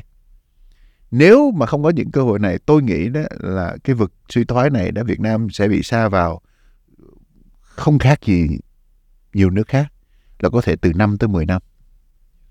thì mong rằng những cái hy vọng vì cái hy vọng cái tâm lý hy vọng đó nó cũng kích cái cái cái cái cái cái cái, cái lực thị trường thì mong rằng nó sẽ cái những cái cơ hội này nó sẽ kéo Việt Nam ra khỏi cái cái cái cái cái cái cái vòng suy thoái sớm hơn sớm hơn là là là, là cơ hội đến rồi đó giờ nắm bắt nó như thế nào thay đổi nỗ lực như thế nào khi nói về quan hệ Việt Mỹ thì ờ, có một câu rất phổ biến người ta hay nghe đó là không có bạn bè vĩnh viễn, không có kẻ thù vĩnh viễn mà sẽ luôn có cái lợi ích chung bền vững. Ở góc nhìn của anh một người hiểu về Mỹ và Việt Nam thì cái lợi ích chung ở đây mình sẽ nhìn tới cái điều gì thưa? Cái cái câu này đúng á, không chỉ trong cái uh, quan hệ kinh tế chính trị thế giới mà Khánh nghĩ quay bạn bè mình cũng vậy. Yeah. Dạ, cuối cùng là lợi ích chung ha. Không phải lợi ích yeah. chung nhưng mà tại sao tôi đến anh vì mình cần cái gì? có thể không cần vì tiền nhưng mà có thể là tình tình cảm nhưng mà có thể vì, hoặc là vì cái nghĩa thế bây giờ mình đang giữ quan hệ với những người bạn mà mình quen mình đi học chung hai ba mươi năm trước họ không có đem lại cho mình một cái gì cả. Nhưng mà hàng năm hay kỳ nào mình định kỳ mình vẫn muốn gặp họ. Vì con người ta sống cần có cái nghĩa cái tình chứ không phải là cái tiền không? À thì tất cả những cái này nó phải có những cái mẫu số chung để mình gắn bó với nhau. Thí dụ như là nước mỹ tại sao đó mà họ có những đồng minh như anh hay là cộng đồng chung uh, của anh? Vì họ chia sẻ một cái văn hóa xã hội. Thấy chưa? Cái người ông anh ông nghĩ giống y với ông mỹ. Ông mỹ giống y với ông anh gần giống vậy. Thành để họ có lòng tin vào nhau. À thì uh, cũng như là cái văn hóa của mỹ đó thật sự là là uh, nó được như ngày hôm nay. Về mặt uh, phát triển về mặt sáng tạo cũng như công nghệ đó là nhờ họ có một phần lớn đó là từ văn hóa của anh là từ cái tính hệ thống tính khoa học và một phần của đức là cái tính chính Quốc. xác cái tính chỉnh chu. Hợp Trung Quốc à. à hợp Trung Quốc tính chỉnh chu tính chế độ chính xác của của của người Đức. Đó, và những cái văn hóa khác là về liberal của Anh của của Pháp của vân vân vân đó. Thứ chút chút. Một chút chút. Nhưng mà cuối cùng là cái sức mạnh của Hoa Kỳ nó nằm ở cái chỗ đó là họ hệ thống hóa hầu như tất cả mọi mọi chuyện vì nó không lệ thuộc vào cái sự tùy tiện của con người con người là cái mối rủi ro lớn nhất trong mọi chuyện vì cái tính tùy tiện cái sân si mà nó dẫn đến những cái cái cái cái, cái tham vô lý mà không ngờ không không lường trước được yeah. Dạ. thì bởi vậy phải không có, tiên lượng được không tiên lượng được vậy thì phải có một cái hệ thống để mọi người có lòng tin là tiên lượng được yeah. Dạ. và tin mà chơi với nhau yeah. Dạ. anh anh chưa nói làm em ờ, nghĩ một có một ý nghĩa thoáng qua thôi là đôi khi có thể là gây tranh cãi khi mình nói điều này nhưng mà đôi khi chính cái văn hóa của mình làm cản trở sự phát triển của mình à, cái cái văn hóa liệu chúng ta có có thể thay đổi và gìn giữ cái gì phát huy cái gì và cái văn đó văn hóa đó đó tác động đến cái việc mà chúng ta tạo một hệ thống nó minh bạch và nó nó, nó hỗ trợ cho việc phát triển kinh tế như thế nào đôi khi cái, cái culture đó cái văn hóa như nãy anh vừa nói đó. nhưng mà mình nghĩ đó là dĩ nhiên cái chuyện gì mình đang sống với nó ngày hôm nay nó có gốc từ trăm năm vài trăm năm dạ. vài ngàn năm trước rồi chắc chắn là vậy nhưng mà con người mình đặc biệt là người Việt Nam tôi lòng tin rằng khi người ta thấy được cái cơ hội mà ta có lòng tin là là là có một cái giá trị nào đó cho tương lai cho con cháu của họ thì họ sẽ có những cái quyết định rất là táo bạo. Mình cũng mong là như vậy. Vâng. Không chỉ là chủ doanh nghiệp mà cả những người quản lý chính sách, những người lãnh đạo nhà nước để tạo cái môi trường để cho các ông này có thể như anh nói đó có thể tiên tiên lượng được uh, để quản lý được những cái rủi ro uh, một người gắn bó với với việc nghiên cứu rồi uh, tư vấn mà hỗ trợ tư vấn cho các doanh nghiệp mà cả trung ương và địa phương trong nước ngoài nước nhiều năm như anh Trương thì em, em thấy anh Trương cũng cũng có tư vấn cho các bạn khởi nghiệp nữa đúng không? Thì uh, sau uh, khoảng thời gian dài hiện nay thì anh anh Trương thấy cái cái cái cái cái cái, cái gọi là cái môi trường khởi nghiệp hoặc là cái hệ sinh thái về khởi nghiệp về innovation về cách tân đổi mới về sáng tạo uh, của chúng ta tại Việt Nam đã có những cái bước tiến triển như thế nào và đâu vẫn còn là cái nút thắt lớn nhất khiến cho cộng đồng khởi nghiệp của Việt Nam chưa phát triển được? Như uh, mình uh, đã nói hồi nãy đó. Thì vẫn quay lại cho lại bài toán con cái này khởi nghiệp á. À, không à, chuyện khởi nghiệp á thì uh, không phải cá nhân tôi mà những người đồng nghiệp của tôi trong nước và cũng như thế giới khi có cơ hội tiếp cận với Việt Nam những nhà ngoại giao đã tới qua đến đây họ đánh giá cái ít đâu mà thấy cái tinh thần khởi nghiệp mạnh như ở Việt Nam. Yeah, mạnh thì đúng rồi đó. Đó. Yeah. À, trong nhiều năm qua, năm bảy năm qua, cái phong trào khởi nghiệp của mình đã được hỗ trợ thúc đẩy của cái chính phủ gọi là kiến tạo. Kiến tạo. Vâng, thì cái này tốt thôi, cái này tốt thôi. À, và cũng có những cái rất là cụ thể, ví dụ như là hỗ trợ những cái vật chất, những cơ sở vật chất và những cái chính sách. À, tôi cũng đã ở trong nhiều hội đồng à, cố vấn về khởi nghiệp. Nhưng mà trong thời gian mấy năm qua đó thì tôi bước thêm một bước nữa là tôi đi thẳng vào nói chuyện với các em. À, để đánh đồng với em một chuyện thứ nhất là cái tinh thần khởi nghiệp nó nó đã lắm. Yeah. như mình là một nhà nghiên cứu nhà cố vấn nhưng mà cá nhân tôi đã khởi nghiệp trên 20 lần. Mỗi lần khởi nghiệp như vậy là tôi thật sự sống. Nó có trong người nó tiết ra một cái chất gì đó mà tối mình không ngủ được. Dopamine. mình không là không có thể không có đợi sáng dậy gà chưa gáy là mình đã dậy phải ra làm cái gì thì cái đó là cái hạnh phúc chứ gì nữa tuyệt vời lắm. À nhưng mà cá nhân tôi xin là được báo cáo với anh Gánh trong khoảng 25 lần khởi nghiệp thì tôi thất bại nghĩa là cháy đó hết 15 lần. Rồi. 10 lần còn lại đó thì hết 7 lần tôi đạt được những cái thành quả giới hạn. Giới hạn nghĩa là sao? Thì khi mình làm cái gì đó mình có hai mục tiêu. Một là đạt được một cái mục tiêu gì đó đó tâm lý hay là kiến thức hay là mục tiêu xã hội gì đó ngoài cái tiền. Thì trong 10 cái đó đó thì tôi đạt được cái mục tiêu ngoài tiền. Và có thể tiền là cũng có thể lộ chút hoặc là về vốn. Chỉ có hai cái ba cái. Có thể là, là vừa đạt mục tiêu khác ngoài tiền và có tiền. Ok.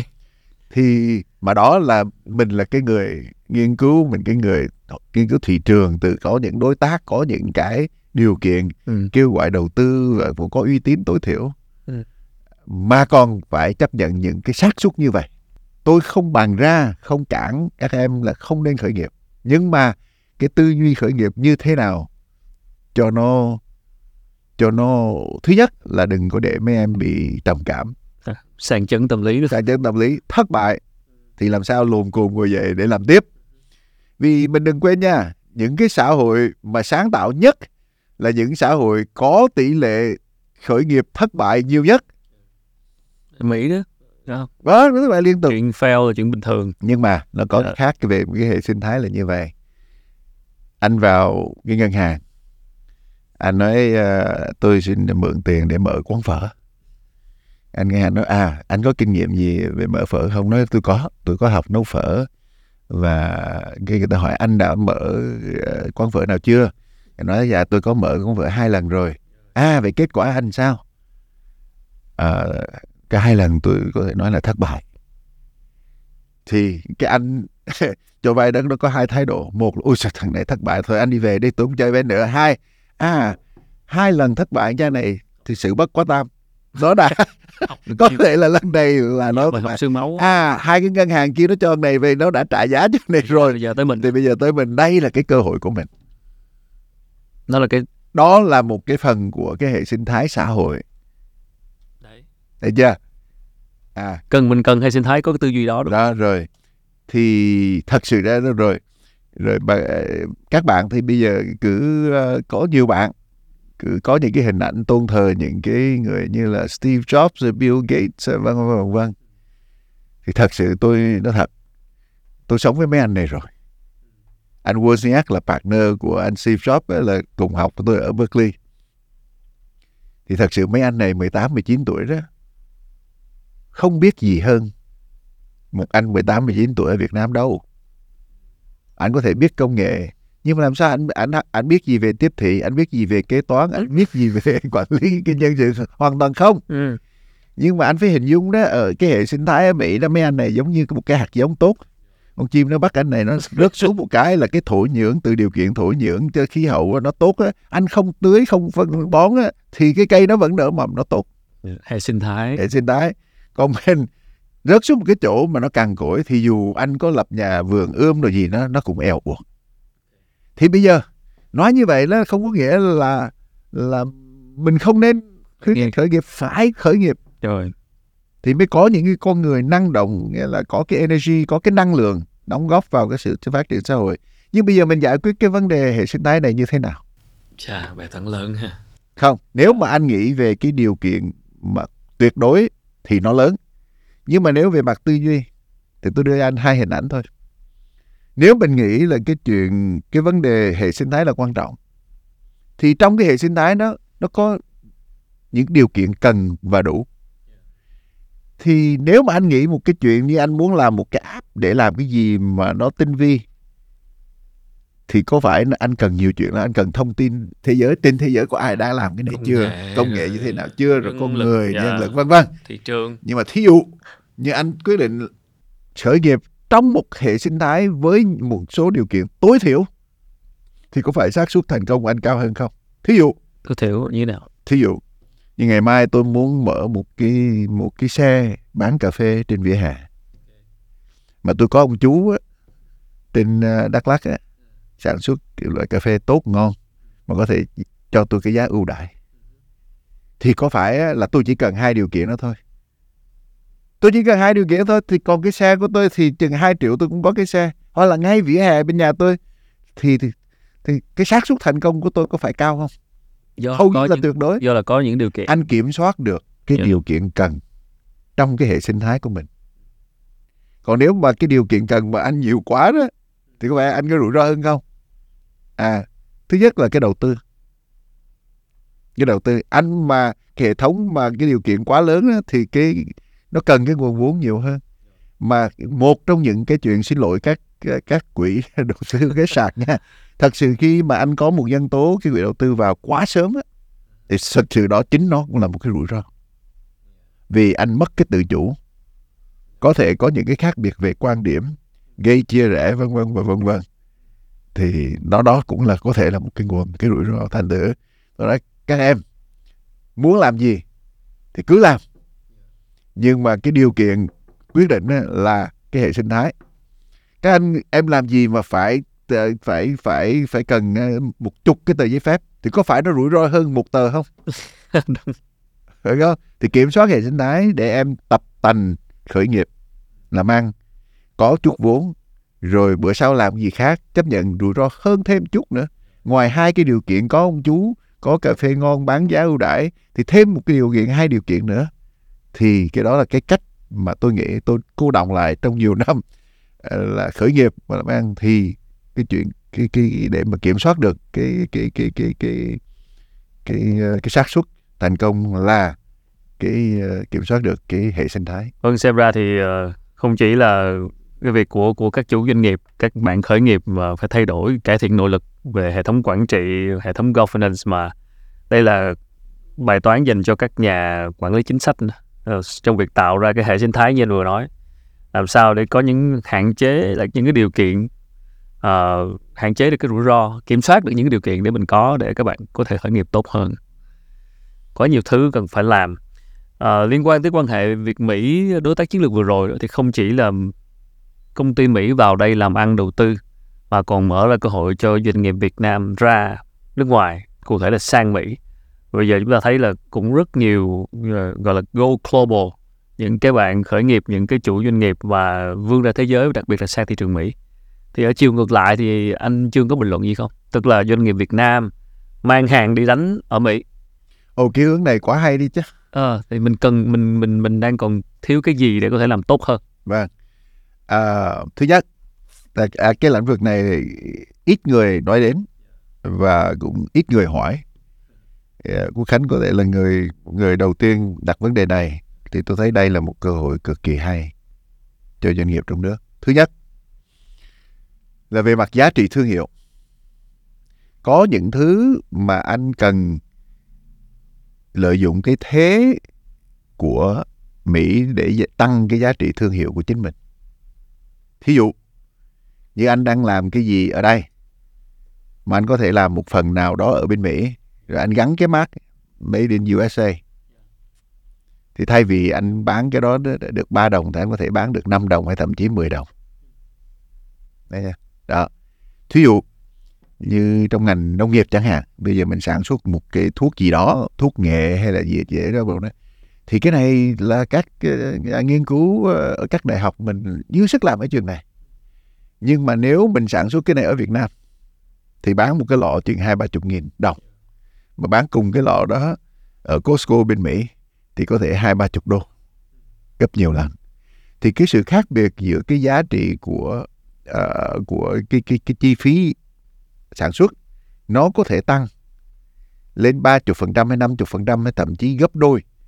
Nhưng mà cái giá bán nó tăng gấp nhiều lần theo cấp số nhân thì cái đầu tư ở Mỹ vẫn là có vẫn là, là vẫn tốt vẫn tốt và ngay những cái chuyện phân phối chẳng hạn mình cũng nên có đầu tư lập những cái công ty phân phối ở bên Mỹ để nhập hàng của chính mình và phân phối bên kia thì cái giá trị thương hiệu của sản phẩm của mình cũng tăng. Và Mỹ có những cái cơ hội đầu tư à, rất tuyệt vời. Và cái rủi ro rất thấp. Cái rủi ro vì họ có hệ thống pháp lý quản lý này ít ai mà khó một cái, trong cái quy trình đầu tư đó, khó ai mà gạt ai được lắm. Vì những cái công ty luật, những công ty escrow, những công ty quỹ ủy thác, vân vân, họ phải làm đúng cái việc của họ. Không thôi thì họ mất giấy phép hành nghề, không thôi thì họ bị phạt. Mà họ sẽ có khả năng phạt mình nắm tóc họ được, vì tất cả các công ty hành nghề chuyên nghiệp đều phải mua bảo hiểm. À thì như vậy đó, doanh nghiệp trong nước hay là những cái nhà đầu tư trong nước nên nghiên cứu những cái cơ hội đầu tư ở Mỹ từ mua một cái trang trại 100 ngàn hecta chỉ với vài chục triệu đô. Cả mấy ngọn núi để chăn bò chẳng hạn. Vì bên Mỹ nó mênh mông lắm. Mấy cái tiểu bang ở Trung Mỹ có cơ hội cho, cho doanh nghiệp nước ngoài còn nhiều. Yeah. Dạ. ở đây em hỏi là vậy thì những cái vấn đề mà trước nãy mình nói ở ở nội lực về governance này kia thì khi sang Mỹ thì cũng phải giải quyết cái vấn đề đó để không khi sang Mỹ thì nó có vấn đề này. Khi sang Mỹ đó thì anh đổi xác anh phải chơi theo cái hệ thống của Mỹ đấy, đấy. thì nó lại giải quyết cái vấn đề governance của anh ở Mỹ. Mà không chừng anh ở đó đó anh mới cảm nhận được là cái giá trị của cái hệ thống nó như thế nào. Tôi gặp nhiều người bạn như vậy. Sau khi họ đầu tư ở Mỹ họ học được cái hệ thống quản trị của Mỹ. Bắt buộc phải phải thay đổi. Thì không thì họ phải bên đó là họ phải theo. Nhưng mà từ đó họ học cái đó họ nhập lại ngược về Mỹ họ cải thiện cái hệ thống quản trị của Mỹ ở Việt Nam. Là đó là một cái lợi mà không tính trước thì nhưng mà đó là hoàn toàn có khả năng thay đổi chứ khi mà vâng, qua hoàn toàn. sang Mỹ thì lại thay đổi được. Vì cái là thay đổi nó nó có lợi ích mà. Nhưng bây giờ họ ngồi đây vì cái cái khái niệm quản trị nó còn quá mơ hồ mà đòi họ phải chấp nhận giao quyền. Mà họ là với một cái mối lo giao rồi thì lỡ nó lộng quyền thì mình làm sao? Nhưng mà cái hệ thống quản trị cho phép không ai được lộng quyền thành thử họ có thể buông mà không bỏ thì họ chỉ học được cái đó sau khi họ sống với cái hệ thống bên kia đó. thì đó là một cái một cái lợi ích bên okay. bên bên cái bên lề đó cũng được dạ. nhưng mà cái ờ, qua cái chuyện này đó thì nó thông thoáng hơn à, thì thí dụ nha như anh qua những cái tiểu bang nhiều cái tiểu bang mà anh mở một cái muốn mở một cái xí nghiệp có thể là họ cho đất không á không những họ cho đất không thật ha mà tao nói thật á wow. vì sao vì họ anh ở đâu anh ở đây đó không tôi không đặt vấn đề. Nhưng mà anh ở đây đến anh phải đến đây vì anh đến đây thứ nhất anh đầu tư. Là nó nó nó kích hoạt cái cái cái cái cái, cái kinh tế địa phương. Thứ hai anh tạo công an việc làm cho dân tôi. Thì tại sao tôi phải đặt cái vấn đề khó khăn cho anh vô đây làm gì? Thì nhiều tiểu bang ở Mỹ anh muốn mở một cái xí nghiệp đất cho không? Mà thậm chí thống đốc còn ra sân bay đón anh nữa đúng là nhiều cái cơ hội mình à, đôi khi không tìm hiểu không biết cái chứ và và nhân cái chuyện mà ký kết mà đối tác chiến lược toàn diện như vậy thì tại sao không nghĩ tới thị trường Mỹ luôn à, cũng là câu hỏi tại sao không đúng không tôi có biết mấy vài công ty Việt Nam mà tôi rất bất ngờ là họ đầu tư họ kiếm một cái thành phố nhỏ yeah. Dạ. chi phí thấp lắm okay. đất hầu như cho không à, chi phí uh, uh, sinh hoạt rất thấp anh biết họ sản xuất bao bì mình nghĩ ôi trời ơi công ty Việt Nam qua đây sản xuất okay. Không, à mình không hình dung được cái gì nhưng cái đó bên Mỹ đất còn nhưng mà cái, cái cái cái giá thành đó nó không cao hơn bao nhiêu. Dĩ nhiên họ mà họ chỉ cần gửi hai ba người qua quản, quản lý thôi cái chi phí đó thì thì cao. Còn ngoài lại là họ tự động hóa hết một cái công ty mà sản xuất bao bì á mà tôi vô bên ngoài chạy rầm rầm như vậy đó mà chỉ có 10 người. Mình lựa chọn đúng cái thị trường để mà làm kinh đúng doanh. rồi đúng Dạ. rồi. Đúng rồi. Đúng rồi tìm nước biển nó quá rộng mà lựa chọn đúng cái nơi đó. Dạ, xem ra còn rất nhiều cơ hội. Đó thành thử là cái đấy là Phú Khánh nêu lên một vấn đề rất hay. Đó là một chủ đề. Phải Dạ. khuyến khích và và doanh nghiệp ờ, trong nước đầu tư ngược lại là, tại sao không? Dạ vâng. Vì nhân cái cơ hội nhiều lắm. nhân cái chuyện nhưng mà phải tích cực đi tìm hiểu học hỏi. À, đúng. Vâng. Phải sang dạ. Vâng. nước Mỹ nó rộng lớn như thế và đặc biệt sau khi ký kết đối tác chiến lược toàn diện thì em nghĩ là mọi thứ nó sẽ càng thông thoáng thuận lợi hơn về ăn thua là mình có tìm hiểu cơ hội như thế nào hay không và đưa cái tâm tư duy của mình ra khỏi cái biên giới của Việt Nam cảm ơn chương rất nhiều. Một câu hỏi cuối thôi. À, cái này là ờ, cũng là thường ờ, các bạn khán giả của kênh cũng hay quan tâm em cũng hỏi dùm cho một số các bạn đặc biệt là các bạn trẻ đó là cái việc mà mà, mà phát triển cái con đường sự nghiệp của anh là ở đây là là anh đã kinh qua rất nhiều cái vai trò và rất nhiều năm à, cái con đường làm tư vấn làm chiến lược à, làm kinh doanh làm khởi nghiệp 20 lần.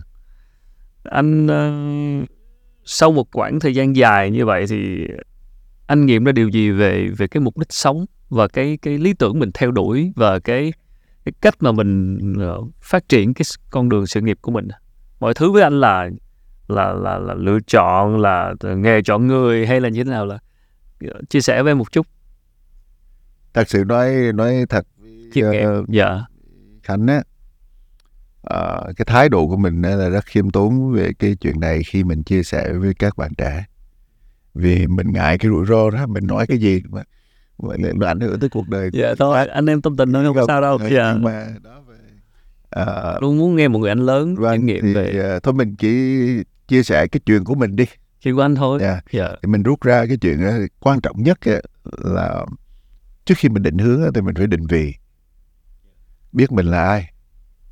Thật sự ra mình không biết tới giờ này mình đã biết mình là ai chưa nhưng mà chắc chắn lúc mình trẻ đó mình lớn lên đó mình mình mơ hồ về mình là ai lắm.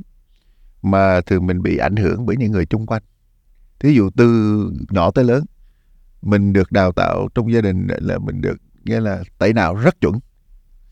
Là phải học toán học khoa học rất giỏi và về làm một cái kỹ sư. Sao này vì trong đời trong trong nhà mình ba đời là kỹ sư xây dựng. Theo, truyền thông gia đình. Dạ. à, anh tốt nghiệp ờ, engineer mà đúng không? Vâng vâng Đấy. rồi à, thì mình tuân thủ vậy thôi thì ờ, mình đi học đâu cũng ok tốt hết nhau ra trường cũng điểm cũng khá đi xin làm đâu ai cũng nhận.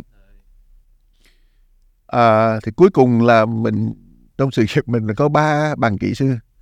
Kỹ sư ờ, điện kỹ sư ờ, computer science kỹ thuật không, kỹ, dạ. kỹ thuật và dầu khí.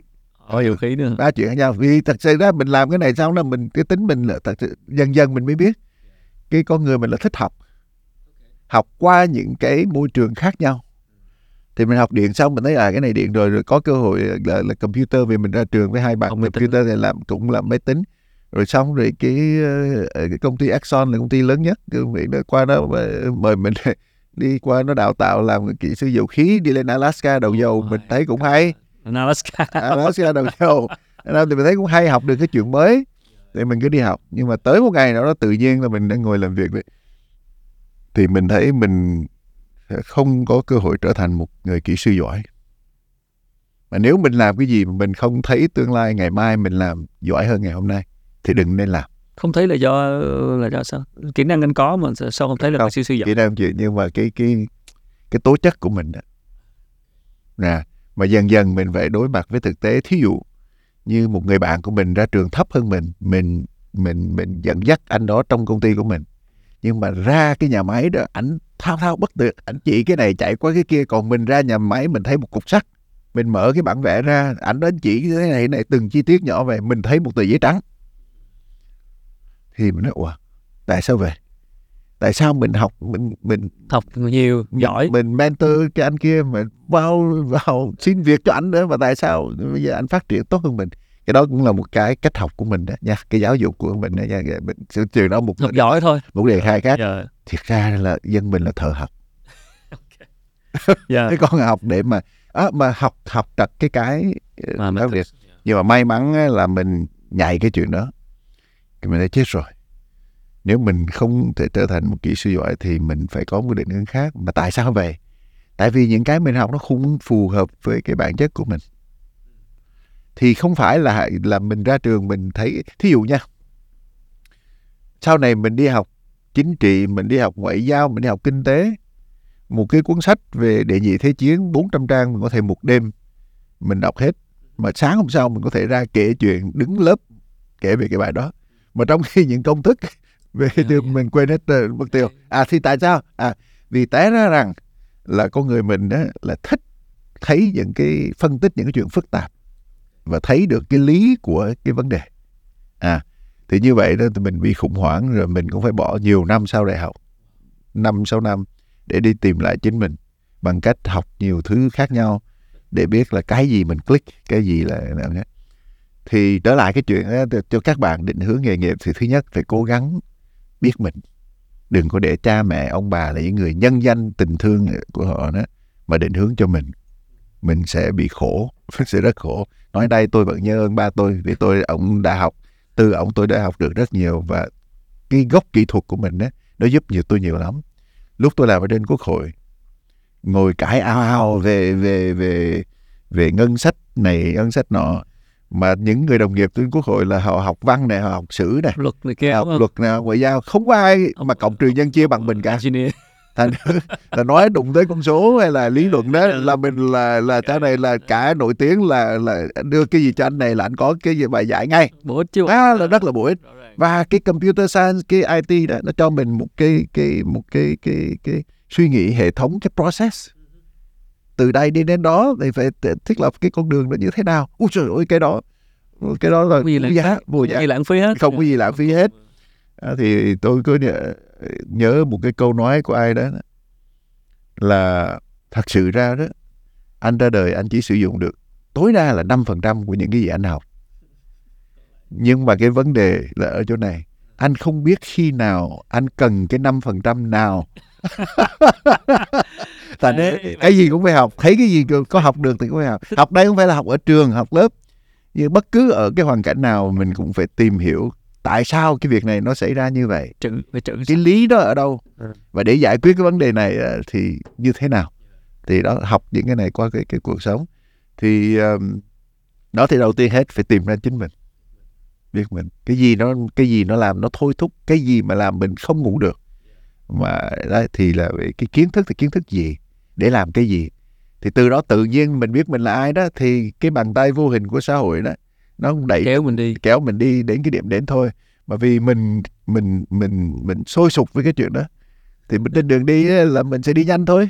Vì mình mình không còn muốn ngủ mà mình dậy sớm mình đi thì tất nhiên mình phải đi nhanh hơn cái người mà giật giờ. có động lực à. Đó. muốn từ từ động lực dạ. có, có động lực. Nhưng mà mình phải có những kỹ năng nhất định. Xin nói thêm với các em là mình nhìn như ông Bill Gates, Steve Jobs đó mình cứ nói ồ cha này cần gì học nhiều mà nó cũng giàu nó giỏi về à, thưa các bạn mấy người này là thiên sứ được cử xuống ở một cái thời điểm nhất định. Dạ, Bill Gates cũng giàu nữa chứ không. Là cái, là cái tâm điểm á, yeah. Dạ. mấy ông này xuất hiện đó. Yeah. Dạ. Là cái tâm điểm của cái cơn lốc 3.0, cách mạng 3.0. À, thì chứ còn thật sự ở đời là mình cũng phải có những cái kỹ năng nhất định và quan trọng nhất là cái EQ. EQ là cái khả năng sống với người khác cảm xúc trí tuệ cảm xúc à vâng để sống với người khác. Nhưng mà cái gì quyết định cái giá trị của mình của một người trong cái quan hệ với người khác là mình phải biết quan tâm tới người khác. Thì tôi nghĩ nếu tôi có một lời nhắn nhủ các em à, cảm ơn anh. thì cái cái xã hội nó đang biến rất nhanh và và uh, cái máy nó sẽ thay thế con người rất nhiều. Thành thử cái phần IQ đó nó sẽ không quan trọng. Nếu mà cái chuyện đó mình để cho máy nó làm mấy chục năm trước mình đi học à, ai mà nhanh nhẹn cộng trừ nhân chia nhanh cái phần đó là phần thông minh đó engineer đấy đấy thì là nó quan trọng dạ. không? vì nó định hướng ô thằng nhỏ này thông minh thông minh vì nó cộng trừ nhân chia nhanh nhanh, nhanh. từ đó là Toán. từ đó sau này nó đi thẳng luôn mặc dù anh đó có thể sống với người khác không không tốt nhưng mà bây giờ dần đó máy nó sẽ làm những chuyện IQ thì cái quan trọng cái vị trí cái giá trị của người là ở chỗ EQ mà EQ là theo mình nghĩ là chỉ có một chuyện và một chuyện thôi quyết định cái chuyện đó là cái thái độ quan tâm của mình với người khác. Khi mình quan tâm tới người khác thì mình sẽ biết mình nên làm như thế nào. Nó khẳng định được cái giá trị của mình với người đó và cái vị trí của mình trong xã hội. Thì mấy em đặc biệt tập cái tánh đó, quan tâm tới người chung quanh mở mắt ra nhìn những người chung quanh từ người thân trong nhà đến bạn bè tới đồng nghiệp họ đang cần cái gì mà mình có thể um, thỏa mãn cái họ cần trong điều kiện cho phép thì cái đó là một cái uh, khởi nghiệp cái nghiệp mà phục vụ người khác đó. Mà tôi nghĩ có giá trị nhất cho tương lai các em. Thực tế cảm ơn trương nãy anh trương nói về cái đoạn mà sau khi nhận ra kỹ sư không phải là mình mình không phải là kỹ sư nữa nhìn máy móc mà không thấy cảm xúc gì hết thì anh cũng mất một khoảng thời gian để đi tìm mình. Em muốn hỏi thêm một chút thôi thì cái cái giai đoạn đi tìm mình đó đi tìm mình đó anh đã làm như thế nào? Làm sao để anh tìm được chính mình? Thì không biết đâu yeah. nhưng mà tôi nghĩ đó để tìm mình á thì phải ra khỏi cái vùng comfort cái comfort an toàn à, vùng an toàn. yeah. thì hồi giờ đó mình học cái gì mình thấy an toàn vì ờ, hồi trung học mình mấy học toán mấy bằng kỹ sư à, học toán là mình được học bổng quốc gia đi đi, đi ra nước ngoài thì mình học kỹ sư. Bây giờ thật sự đó mình học cái gì? Học toán học kỹ sư học vật lý rất là dễ. Rồi. À nhưng mà bây giờ để ra khỏi vòng an toàn mình quyết định cái đó trước nha. Cái đó là một cái mình học của mỹ đó đầu tiên à. ra khỏi vòng an toàn. Cái mình giỏi. Cái mình giỏi cái gì? Thì đầu tiên mình học hết là mình học cái khoa nhân chủng học. Wow anthropology trời ơi khánh ơi. Một trang mình bỏ một trang à, mình bỏ một ngày để để tra, tra từ điển. Cái trang đó. Cái từ mà không hiểu khái niệm okay. không hiểu. Rồi mình học những cái môn như là lịch sử chính trị thế giới rồi cái cái nó đó. Là sao mình phải bị đuối mình phải ngợp phải thì trước. thì mình thứ nhất là bắt mình khiêm tốn. Mà hiện là gì đâu đúng không? Hồi mình đi học kỹ sư mình ngông nghênh lắm. À. hai năm đầu ở mỹ mình đi dạy lại ờ, bà trường thầy trường top đó đúng không? Ông trường top yeah. trường tay trên trường John top. Hopkins hay là không ở lúc đầu mình học kỹ sư ở Berkeley. À dạ. À, thì top gì nữa? mình dạ. mới qua đó là mấy ông thầy mình ông cho mình làm TA là là là trợ trợ giảng trợ giảng rồi ngồi chấm bài với ấy thôi là được điểm A thôi. Thì mình ngông nghênh lắm. Mình nghĩ ui sùi mình ngon. Nhưng mà coi nè đây là muốn đặt vấn đề lại với cái giáo dục của mình.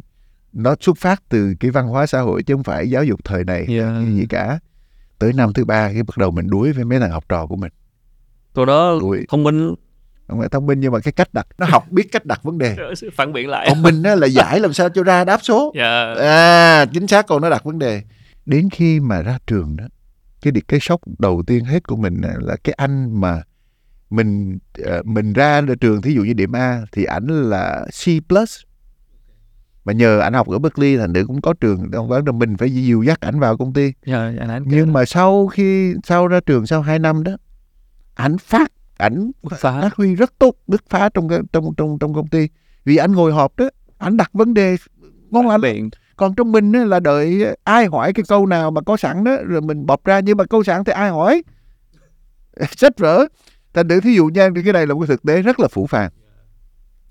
Mình lần đầu tiên giao thiết kế một cái hệ thống trong một cái nhà máy điện nguyên tử ở Cali.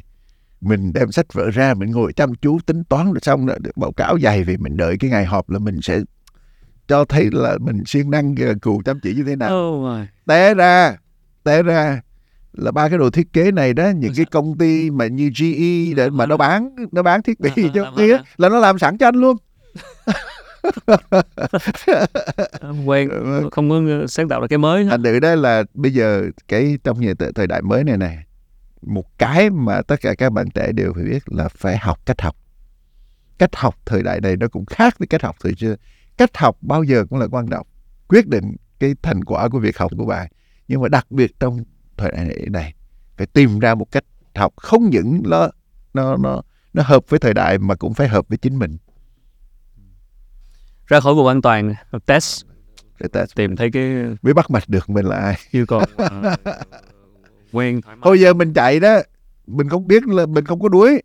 Nhưng mình chạy cái độ năm cái năm km năm mười không bây giờ mà anh phải chạy tới marathon thì anh phải biết anh đuối ở cái điểm yeah. nào chứ. Mà đôi khi cứ tưởng là đó là mình nên mà chưa phải là mình đâu. Chưa phải là ra mình. khỏi. Rồi vì có cái, cái khái niệm của bên Mỹ nó là beyond the limits á. Dạ yeah, ra khỏi cái vùng giới hạn ha cảm ơn anh trường rất nhiều và cái tư duy đó hoàn toàn có thể ứng dụng ngược trở lại làm chủ doanh nghiệp lãnh đạo doanh nghiệp. Xem mình đang ở đâu và thử đưa mình ra nước Mỹ xem ra ngoài thị trường Việt Nam ra đến thị trường quốc tế như nãy nói đó, ra Mỹ qua bên Mỹ làm việc với nó và thay đổi cái ở Mỹ đó có hai anh qua đó đấy là có những người tư vấn mà rất xác thực. Anh chỉ cần xác định mục tiêu của anh là có người đưa bài giải từng bước đi một. Cảm ơn anh trường rất rất nhiều À, thưa các bạn, à, vừa rồi là góc nhìn của anh à, Trần Sĩ Trương là chuyên gia kinh tế, à, đồng thời là senior partner khu vực châu Á Thái Bình Dương của Three Horizons là một công ty tư vấn về chiến lược. Anh Trương thì có rất nhiều năm kinh nghiệm, 30 năm kinh nghiệm trong vai trò nghiên cứu, à, tư vấn, cố vấn cho các doanh nghiệp trung ương và địa phương ở Việt Nam cũng như là có thời gian dài làm việc tại Liên bang Hoa Kỳ. Và vừa rồi là góc nhìn của anh Trương xoay quanh cái cơ hội dành cho chúng ta À, trong cái đối tác chiến lược toàn diện giữa Mỹ và Việt Nam, đặc biệt là trong lĩnh vực kinh tế. Và tất nhiên chúng tôi cũng rất là mong muốn à, có thêm nhiều góc nhìn đa chiều nên là rất là mong quý vị xem và nếu mà có những cái comment, có những cái góp ý, có những cái chia sẻ xoay quanh chủ đề này thì chúng ta có thể để lại uh, comment ở phía bên dưới video này. Uh, câu chuyện của doanh nghiệp Việt Nam về việc củng cố nội lực uh, cải thiện cái hệ thống quản trị, hệ thống governance để chúng ta có thể tự tin bắt tay và chơi với người bạn lớn là Hoa Kỳ, làm là các doanh nghiệp của Hoa Kỳ như thế nào. Thì đây là cơ hội mà các doanh nghiệp chúng ta sẽ cần phải nắm bắt. À, rất mong các bạn à, chia sẻ thêm à, các à, à, ý tưởng, chia sẻ, phản hồi dành cho chúng tôi xoay quanh chủ đề này và chắc chắn à, hy vọng sẽ còn gặp lại anh Trương để chúng ta tiếp tục cuộc thảo luận này với nhiều chủ đề khác. Và rất mong các bạn ủng hộ chương trình bằng cách là bấm subscribe vào cái nút ở phía bên bên tay phải này để uh, đón nhận những cái video mới của kênh cũng như là bấm theo dõi chúng tôi trên các nền tảng mạng xã hội, uh, các kênh podcast như là Spotify, Google Podcast hoặc là Apple Podcast để có thể nghe lại cuộc trò chuyện này bất kỳ lúc nào. Xin cảm ơn và xin hẹn gặp lại mọi người ở những tập lần sau. Xin chào tạm biệt. Một lần nữa cảm ơn Trường rất nhiều. Cảm ơn cô Khánh rất là cuộc yeah. yeah. luận rất thú vị.